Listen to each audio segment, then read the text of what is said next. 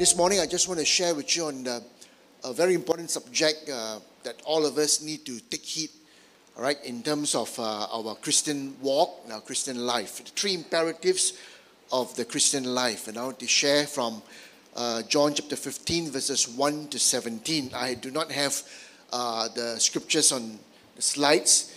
Uh, this is on intention so that you can actually look into Uh, your physical Bible or the electronic Bible, so that we can actually, you know, uh, still get in touch with the Word.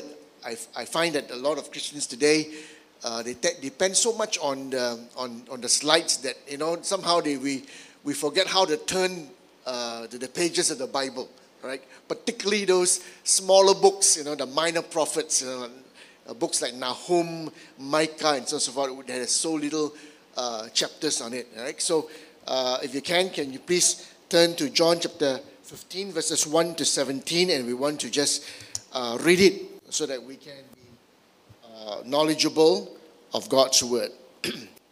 Now, if you have the late red letter edition, this particular portion of Scripture is all in red. That means to say these are the words of Jesus Christ. Uh, these are the words of Jesus. John chapter fifteen, verses one to verse seventeen. I am the true grapevine, and my Father is the gardener. I'm reading from the New Living Translation.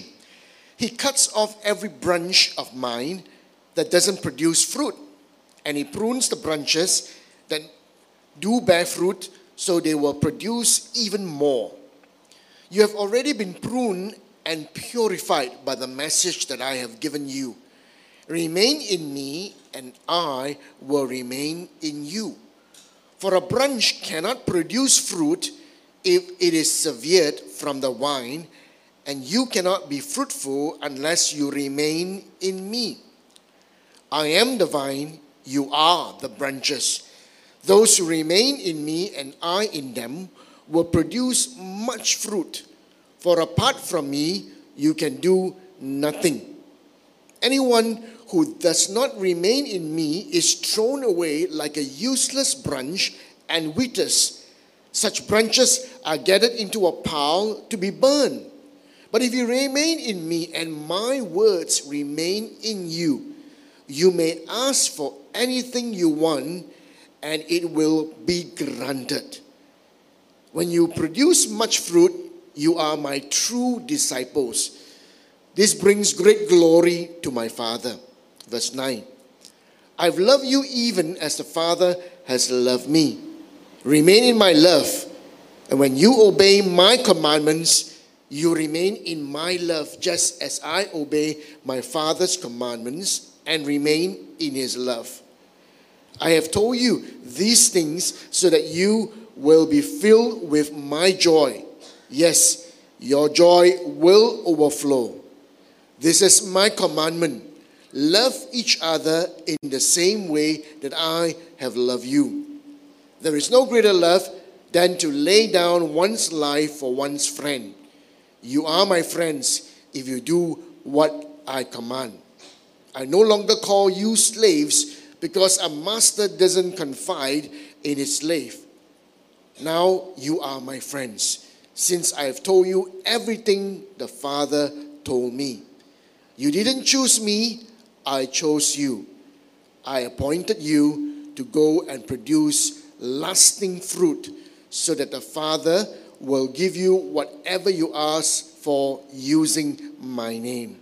This is my command, love each other. Let's pray. Amen.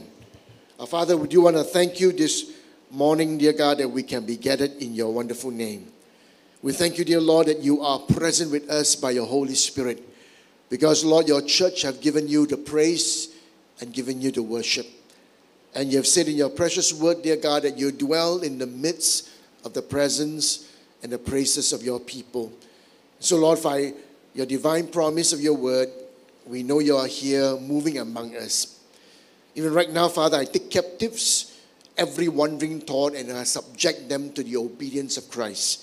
And I ask, oh Lord, that you will breathe the breath of life into your precious word. The scripture declares that the letter kills, but it is the spirit that gives life. So may your word come alive in us, dear Lord, that we might abide in your precious word. We thank you. We praise you. Speak to each and every single one of us now, for we ask and we pray these in Jesus' name. Amen. Amen. There is greater clarity as to what should be the imperatives that should define the life of a disciple. I've been taking a long look at this passage of Scripture, particularly in chapter fifteen here, which is part of the farewell discourse of Jesus Christ. If you study John chapter fifteen, sixteen, and seventeen, these are the final discourse or the final messages of the Lord Jesus to his church. Now, anything that is final words are very important. A person who knows that he is dying, he will issue a lot of his uh, heart's desire. He will indicate, you know, uh, how he wish to die, or what will, you know, his manner of uh, uh, uh, of death, you know, whether it is burial, whether it's cremation, or whatever it is. And we must honor the final words of this person who is approaching death. All right? This is very, very important. So the last words of an individual is very important. The will, the last will that the person writes is very important. And it is effected in law as well. Right? So it's important to have the, the, the last will uh, written so that your wishes is carried out by the living. John chapter fifteen, uh, John chapter fifteen gives us three imperatives that should shape the life of the disciple that pleases God. More so right now, even as we are in living in this what we call the post-pandemic era. The pandemic has definitely revealed what is the church, who is the church, and what really is the real church. I believe with all of my might that Jesus or God was not surprised by the pandemic. You and I were surprised by the pandemic, right? You and I were definitely caught unaware that it is coming. But definitely not God, because He's all-knowing. He knows what is exactly happening. So I believe that the pandemic has actually revealed to all of us what is the church, what is the true church, who are truly the true disciples of the Lord Jesus Christ. And there's a great awakening in these last days to build the church and to build the people that make up the church.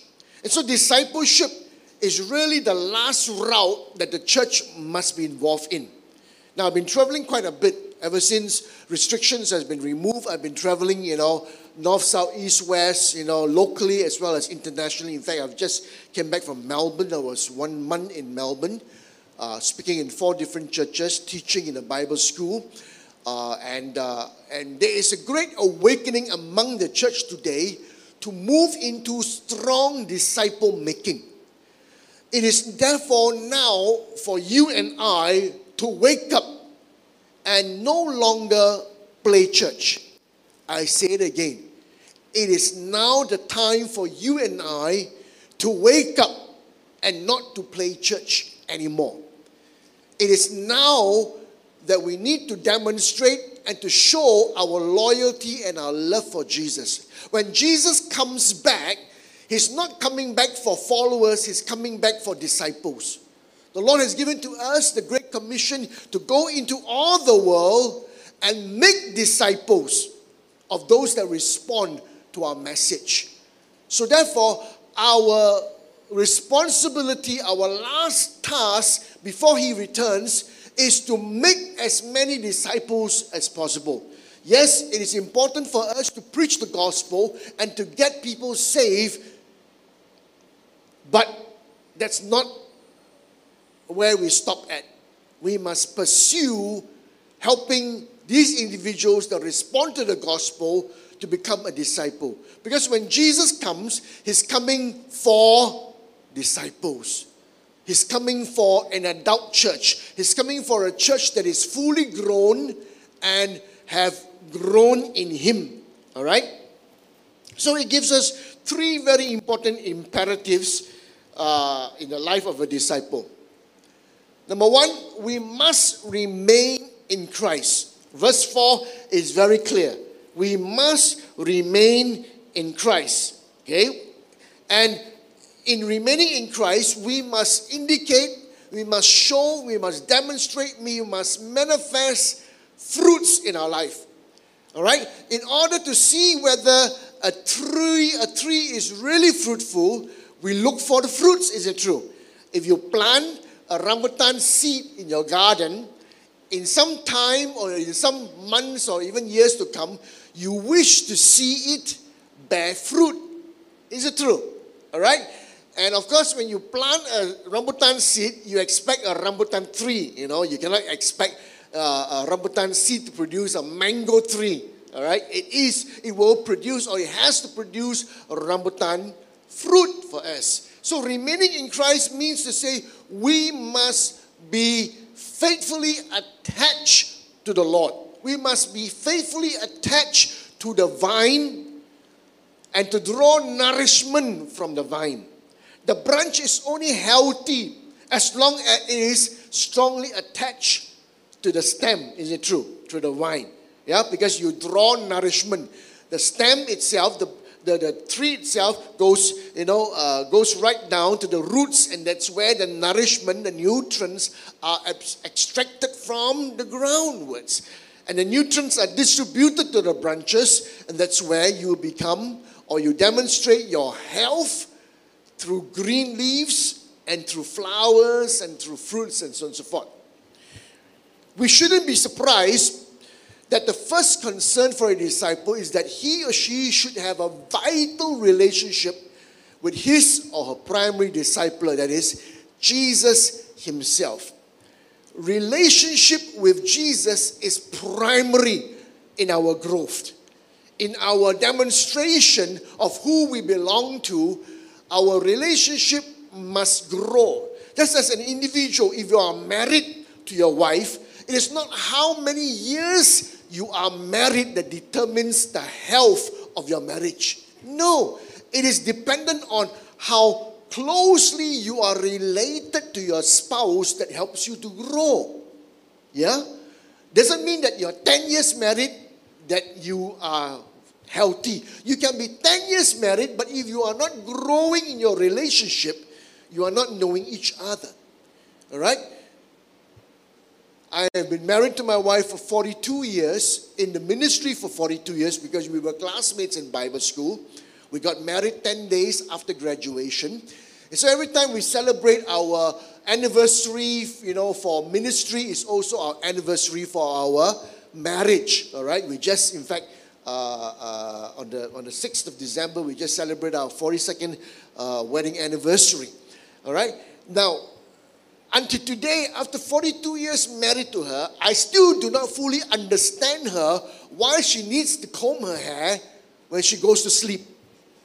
Until today, I tell her, I said, you are going to sleep anyway, yo. You're going to mess up your hair anyway. Why you need to comb your hair?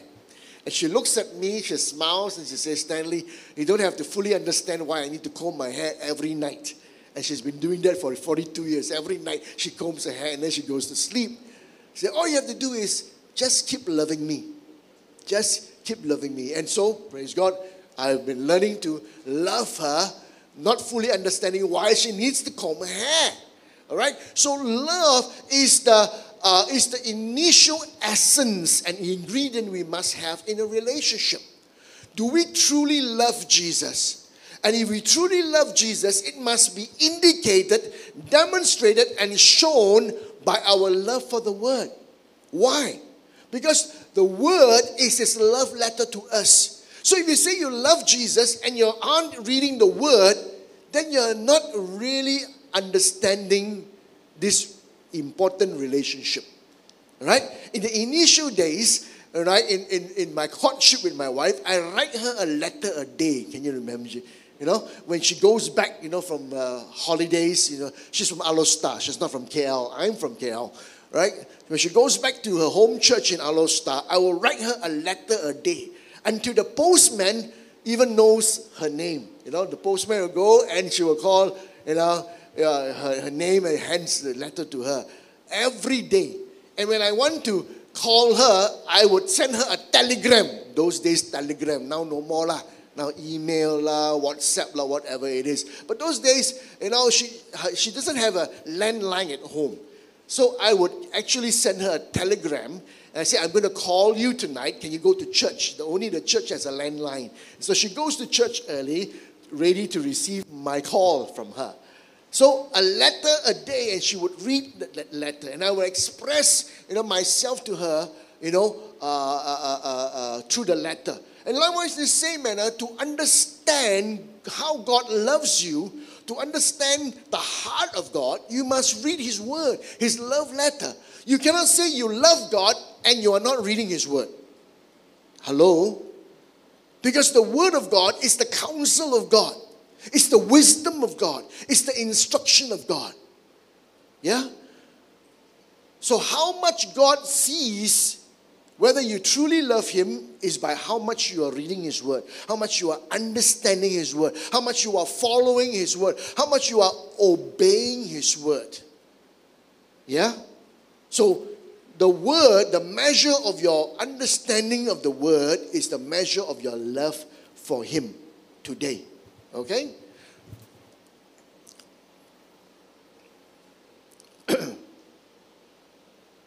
We can see the call to remain in Christ as a call to remain loyal to Christ. So we remain in Christ by reading His Word, by loving His Word, and it is an indication of our loyalty. Our loyalty. That means our faithfulness. Our faithfulness to Him. We are to obey His Word and to love His people. And indeed, one way that we express our love for Christ is by loving His people. So if you say you love God, but you do not love the people of God, then you truly do not understand what love of God is all about. Are you hearing me? If you say you truly love God, then you must learn to love the people of God. Because the Word of God directs us. By this shall all men know that you are my disciples, if you have love one for another. That is John chapter thirteen. Is it true? Alright? Those early days when I was a youngster, and I was saved in the Christian fellowship in, in my school in LaSalle, P J, we used to sing this beautiful uh, uh, chorus in the Inter-School Christ Ambassadors, the I S C A. By this shall all men know you are my disciples, if you have love one for another. So your love for God is demonstrated by your love for one another. It is an indirect response to God's love that you begin to love His people. How do people know, how do the people in this community know that you truly love God? When you love one another. Your love for each other is a reflection of the love of Jesus. It's a reflection of the love of Jesus. And so we don't need to really, you know, uh, do much advertisement or publicity for God. The publicity is our love for one another. Hello? The publicity and our promotion of Christ is our love for one another. Whether there is unity, whether there is concern, and so forth. And that's the reason why it is so powerful when you begin to demonstrate your love for one another through community works. One of the most important uh, uh, uh, exercise during the Christmas season is how you care for the community. All right, how you care for the community and how the church comes together as one to care for the community. All right, the people see good works as a reflection of God, and we must do a lot of that during this particular season. The world is very, very attracted to Christ during this particular season, and it's the easiest to attract people to the house of God, to the church, to Jesus during this particular season. Okay? I saw I saw that group, you know, uh, uh, going to Gua Musang, you know, uh, caroling in the streets, and that is a fantastic testimony of Jesus, you know, uh, uh, and so on and so forth. I, I used to travel. I, I'm still traveling to Kota Baru to to speak to uh, to the A G Church on a regular basis, at least two or three times uh, a year. I would go down, you know, and um, and it is a great testimony, you know, to to share Christ in that uh, Muslim community. All right, and so uh, we obey His word by loving one another. We love, we express, we demonstrate our love for God, for one another, you know, when we as a church are united as one. Amen. The second imperative here that we see is that we need to love one another. John chapter thirteen, uh, uh, uh, verses thirteen to seventeen. So it is the call to love one's fellow disciples. The chapter contains the declaration by Jesus that he calls uh, uh, that he calls his disciples friends, and he goes on to define friendship, that is the willingness to lay down one's life for one's friend. Can you imagine God calling you and I his friend? Wow, that is a That is, I, I, I think, one of the highest, you know, uh, uh, uh, terminology that, that God can ever uh, say to me. He calls me a friend, right? And and and and notice that He has also demonstrated His His friendship towards us when He came and laid down His life for you and I. The Scripture declares that while we were still the enemies of God, He came to die for us. Can you imagine? We were enemies of God. In fact, who is the one that ought to be hung to the cross? It is you and I, not Jesus. He did no wrong. He was tried before Pontius Pilate. He was tried before some of the uh, some of the uh, uh, uh, nobles of the day, and and they found no sin in him, no fault in this man, and yet he went to the cross for you and I.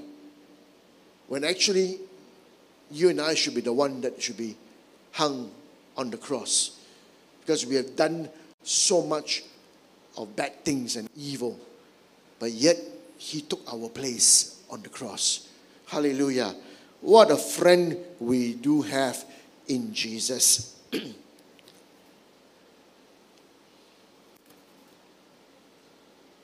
you, can you operate for me, please? I don't think I, I would have to. Okay. We, he would go to the, I think it's, uh, he would go on to model true friendship by dying on the cross for his friends. And he expects that his followers would love each other in imitation of his sacrificial friendship. So the highest demonstration of friendship is when one goes to sacrifice his love for, for, for another.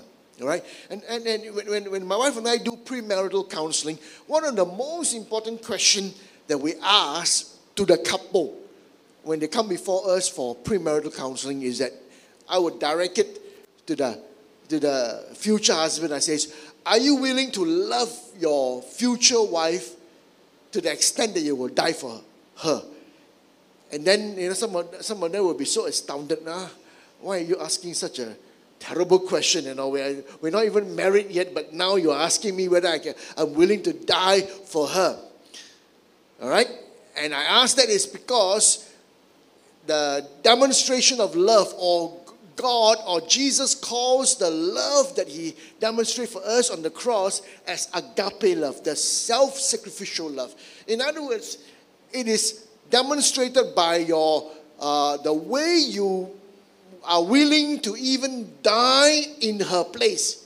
And the best example is that when you are crossing the road, and if there is a a, a, a, a, a huge vehicle, a truck or a lorry that comes into your path, you know, and you know that, you know, your wife is going to be knocked down, you know, if she continues in that pathway, and by your act of sacrifice, you would push her away from the pathway of that huge vehicle, and you would die in her place. That would be the highest demonstration of sacrificial love. How many of us are willing to do that? And Jesus has done that for us. When you and I should be the one that go to the cross. But instead, he went for us. So are you willing to die for the one that you truly love? That's what agape love is all about. All right? Sacrificial love. Okay? We know to note, we need to note that his basic group of disciples consisted of twelve people. And while we are to be open to help all, the nature of true friendship is such that it takes place in a smaller groups where people have the opportunity to know each other. Now this is important. This is important for you to note that while we are to be friends with each other, that love or that concentration of love must be expressed in a smaller group. And that's why it's very imperative for you to go into a small group setting. Find a cell group, find a group where you sense belonging and attach yourself to it and grow in it. Develop friendship in that cell group, in that grouping. Do you not know that during the pandemic, it was really the cell group that brought survival to the church? Do you know that? In every church that I, that I go to, to minister, right after the restrictions were, were lifted, I talked to members, I talked to Christians, I said, what actually sustained you? And many of them, I can tell you very safely, eighty-five to ninety percent of those, you know, that talked to me, they expressed that it was really the cell group, the care, the love, and the demonstration of Of you know of uh, uh, uh, uh, of that kinship was demonstrated through the cell group. All right. Of course, you know most of our cell groups were restricted to Zoom meetings and so on and so forth. But now with the uh, with, with with you know with with us you know being able to gather together, we should actually honestly abandon the Zoom. We should honestly abandon the Zoom. Why? Because relationship is basically face-to-face. Relationship basically is one-to-one. And the best way of relationship, whether you like it or not, is makan. Hello? Makan. Do a Bible study on food. Fellowship. You'll be surprised that Jesus spent a lot of time eating. So it is a very spiritual exercise. Do you know that? To eat. Alright? Because when you eat, all your defenses, all your defense mechanism goes down. The enemy becomes your friend at the meal table. Do you know that? Everybody's defenses is down when you're eating. Right? So a meal fellowship is the best form of connection. It's the best form of developing relationship. It's the best form to demonstrate your love for one another. But of course, let that not be the primary motive for your gathering. All right? The meal should be one of the ingredients, but not the main thing. Don't make that the main thing. But it is important. It is important and vital that we have time together to eat. Notice that even, you know, in the, how, no matter how busy Jesus was, Jesus always had time to meet and to eat. While he was going to the home, you know, of the of the rich ruler's uh, servant who was dying, or not, not servant, the, the, the daughter who was dying, he could actually stop and looked up at the sycamore tree and asked Zacchaeus to come down. All right? And he told Zacchaeus, I'm coming to your house, all right, to fellowship with you. I'm coming to your house. Important. No matter, even though you may have an important task to do, we must not forget to spend time in fellowshipping with one another. All right? So it, it is important. That's part of pastoral care as well. All right?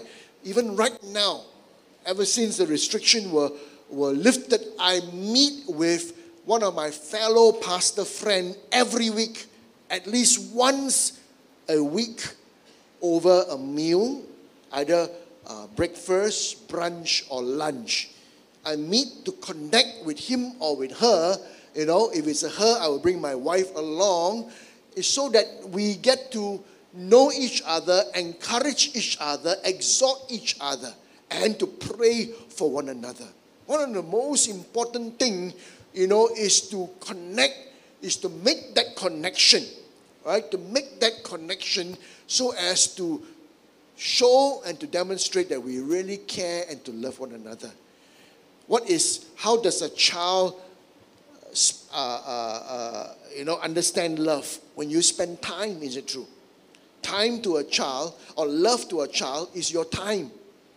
If you can give time to your son, to your daughter, it shows that you love them. So don't, don't say, you know, oh, I only give quality time, right? You know, uh, the five minutes I give is so precious. Don't bluff yourself. Five minutes cannot develop a relationship, all right? Don't bluff yourself. You need more than five minutes. You need not just quality time, you need quantity time, all right? How much of quantity time are you spending with each other? Very, very important Uh, to do that.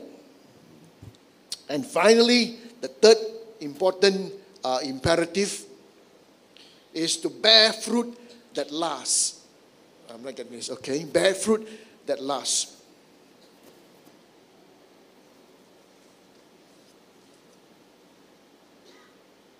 In the first imperative, it connects the disciple with God. And the second imperative connects one with fellow disciples. But the third imperative connects a disciple with God's work in the world. Are you understanding this? The first imperative connects a disciple with God. The second imperative, the first imperative what is to remain in Christ. Isn't it true? All right. Uh, the second imperative is to love one another. It connects you with a fellow disciple. While the third imperative connects you as a disciple with God's work in the world. Right?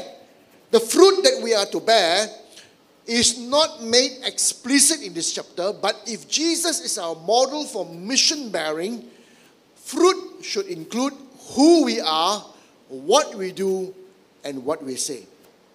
The fruits that you and I to bear are to bear is to include who we are. So if we are a church, then we must show who is the church and what is the church, right? And what we do as a church and what are we saying as a church. We must walk the talk. If you say you are a church, then you must demonstrate to the world that you are the church. All right? And if we are the church, we are to love everybody who's outside of the church. All right? Michael Jackson's song says, red or yellow, black and white. We must love every single one. Our care and our love for the people must not be restricted by the color of the skin, must not be restricted by the religion and the belief of the people. I thank God that the church responded very well during the pandemic. How many remember the white flag movement? All right?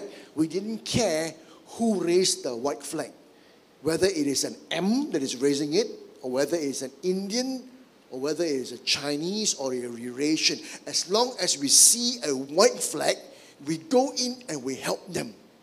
Another incident where, you know, the church responded very well was during the floods, the killer floods in Shah Alam, Taman Sri Muda, where literally, you know, uh, hundreds and thousands were displaced. And the first individuals that responded to help was the church. And we didn't care who the people were. We just went in and just helped them to remove the mud, help them to repaint their homes, help them to remove damaged furniture, and even help them to raise funds to, you know, to, to, to buy in fixtures and, and, and, and furniture and so on and so forth for these homes. So who we are, what we do, and what we say will show to the world, to demonstrate to the world who we really is, the church of the Lord Jesus Christ. And we have no you know, uh, uh, inkling for, for, for particular group that we want to help. As long as they need help, we are there to help. Can I hear amen? Praise God. This is the responsibility that God has given to each and every one of us. We need to bear the fruit.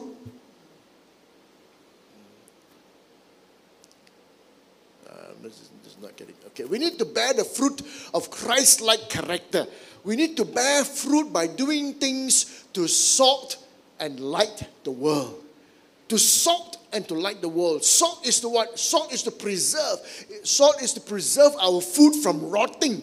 Salt is to preserve our food from food from corrupting. As a salt of the world, we are to, to be to, to have this preservation power to preserve the world from rotting, from going from bad to worse. All right? And as light, we are supposed to show the way. What is light supposed to do? Shine the path. Thy word is a lamp unto my feet and a light unto my path.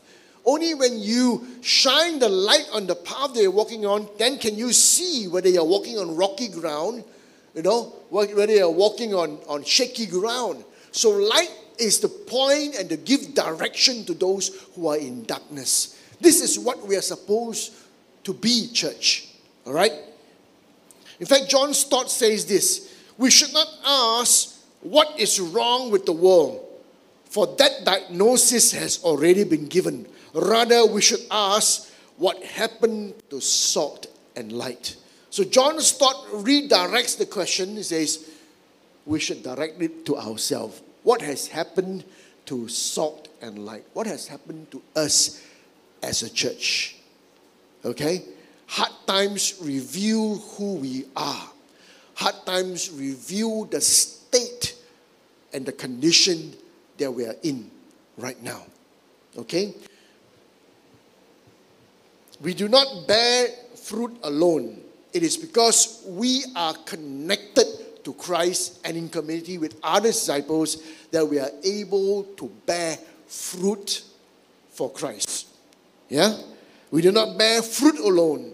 It is because we are connected to Christ. Who is Christ? Christ is our wine. Christ is that, is that vital personality that we draw our nourishment and our strength. As long as we are strongly attached to Jesus, that's where our strength and our hope is.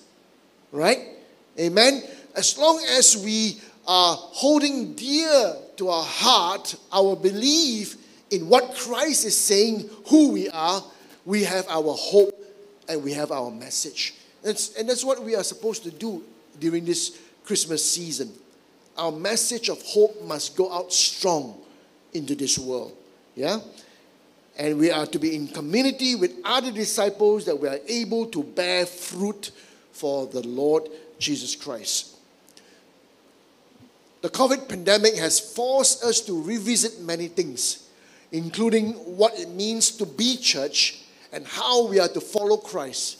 And there are many things that we ought to be doing, but these are three basic imperatives of the Christian life that we must do in order to please God. To remain in Christ, to love one another, and to bear fruit that will last. Church, I remind you again, the imperative that Christ has left us in his last discourse. John fifteen is one of his last discourse. Remain in him. Remain in him. Love one another. And also, all right, and also to bear fruits for him is his last words to us. And these are special words that we must take heed, that we must not forget. It is his last will, all right? His last will, his heart's desire. And we are, with the strength of God, you know, we are to ensure that this is carried out. This is carried out by, by you and I in receiving his last will for us. We need to recommit ourselves to these three discipleship imperatives as we ask the Lord to show us how we ought to be doing it today, as well as we ask the Lord for his strength to do so. Hallelujah. Praise God. And even this morning as we close, I ask you once again even to pause for a moment and to pray and to ask the Lord God Almighty to help you to re-examine your walk with the Lord. Are you at- attaching yourself strongly to this vine of the Lord Jesus Christ? Are you staying close to him? Are you remaining in him? Are you demonstrating your loyalty to him by reading his word? I think the best indication that you can ever show that you love him is to read his, lo- his word, his love letter. Are you still hearing his counsel, listening to his counsel, doing things that will really please him? Because in so doing, you show that you truly love the Lord Jesus Christ. Amen. Shall we pray? Thank you, Jesus. Thank you, Jesus. Thank you, Lord. Hallelujah. Hallelujah.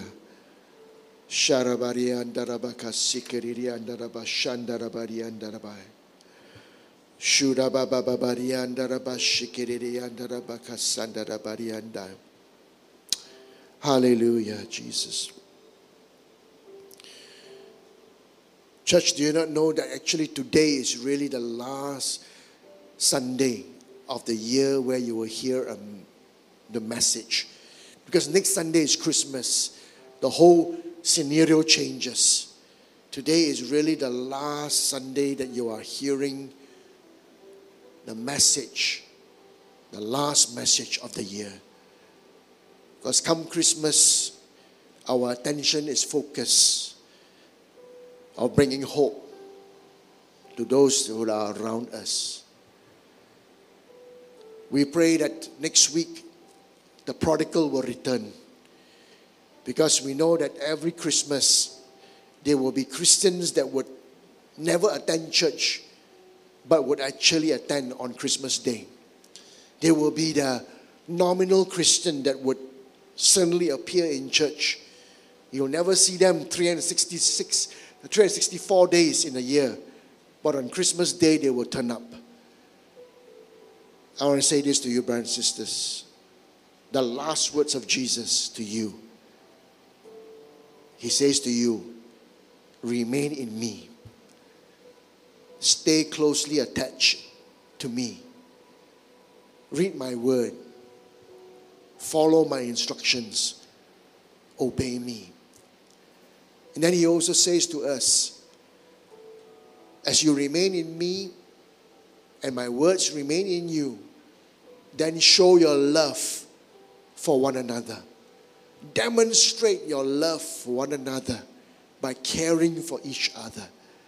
Because by your love for one another, you demonstrate to the world, you show to the world that indeed the church is united, that indeed the church is one.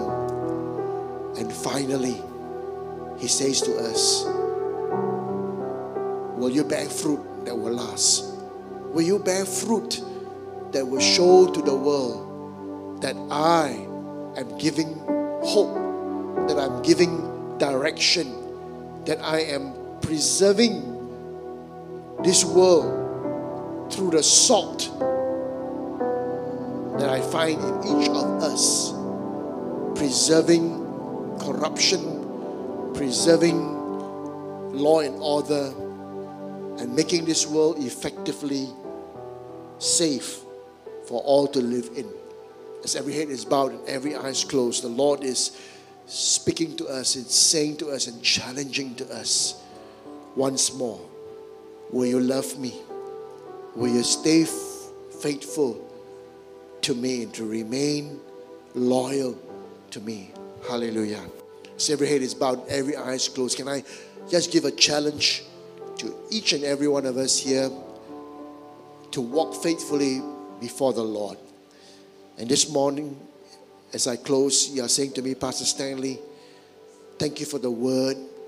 Thank you for the word to remind me, even as this is the last message of the year, I want to recommit myself to walk faithfully in the Lord Jesus Christ. I want to recommit myself to bear fruit for Him. I also want to recommit myself to love my fellow brothers and sisters in Him. I want to stay faithful, loyal, and I want to care for my brothers and sisters in Him.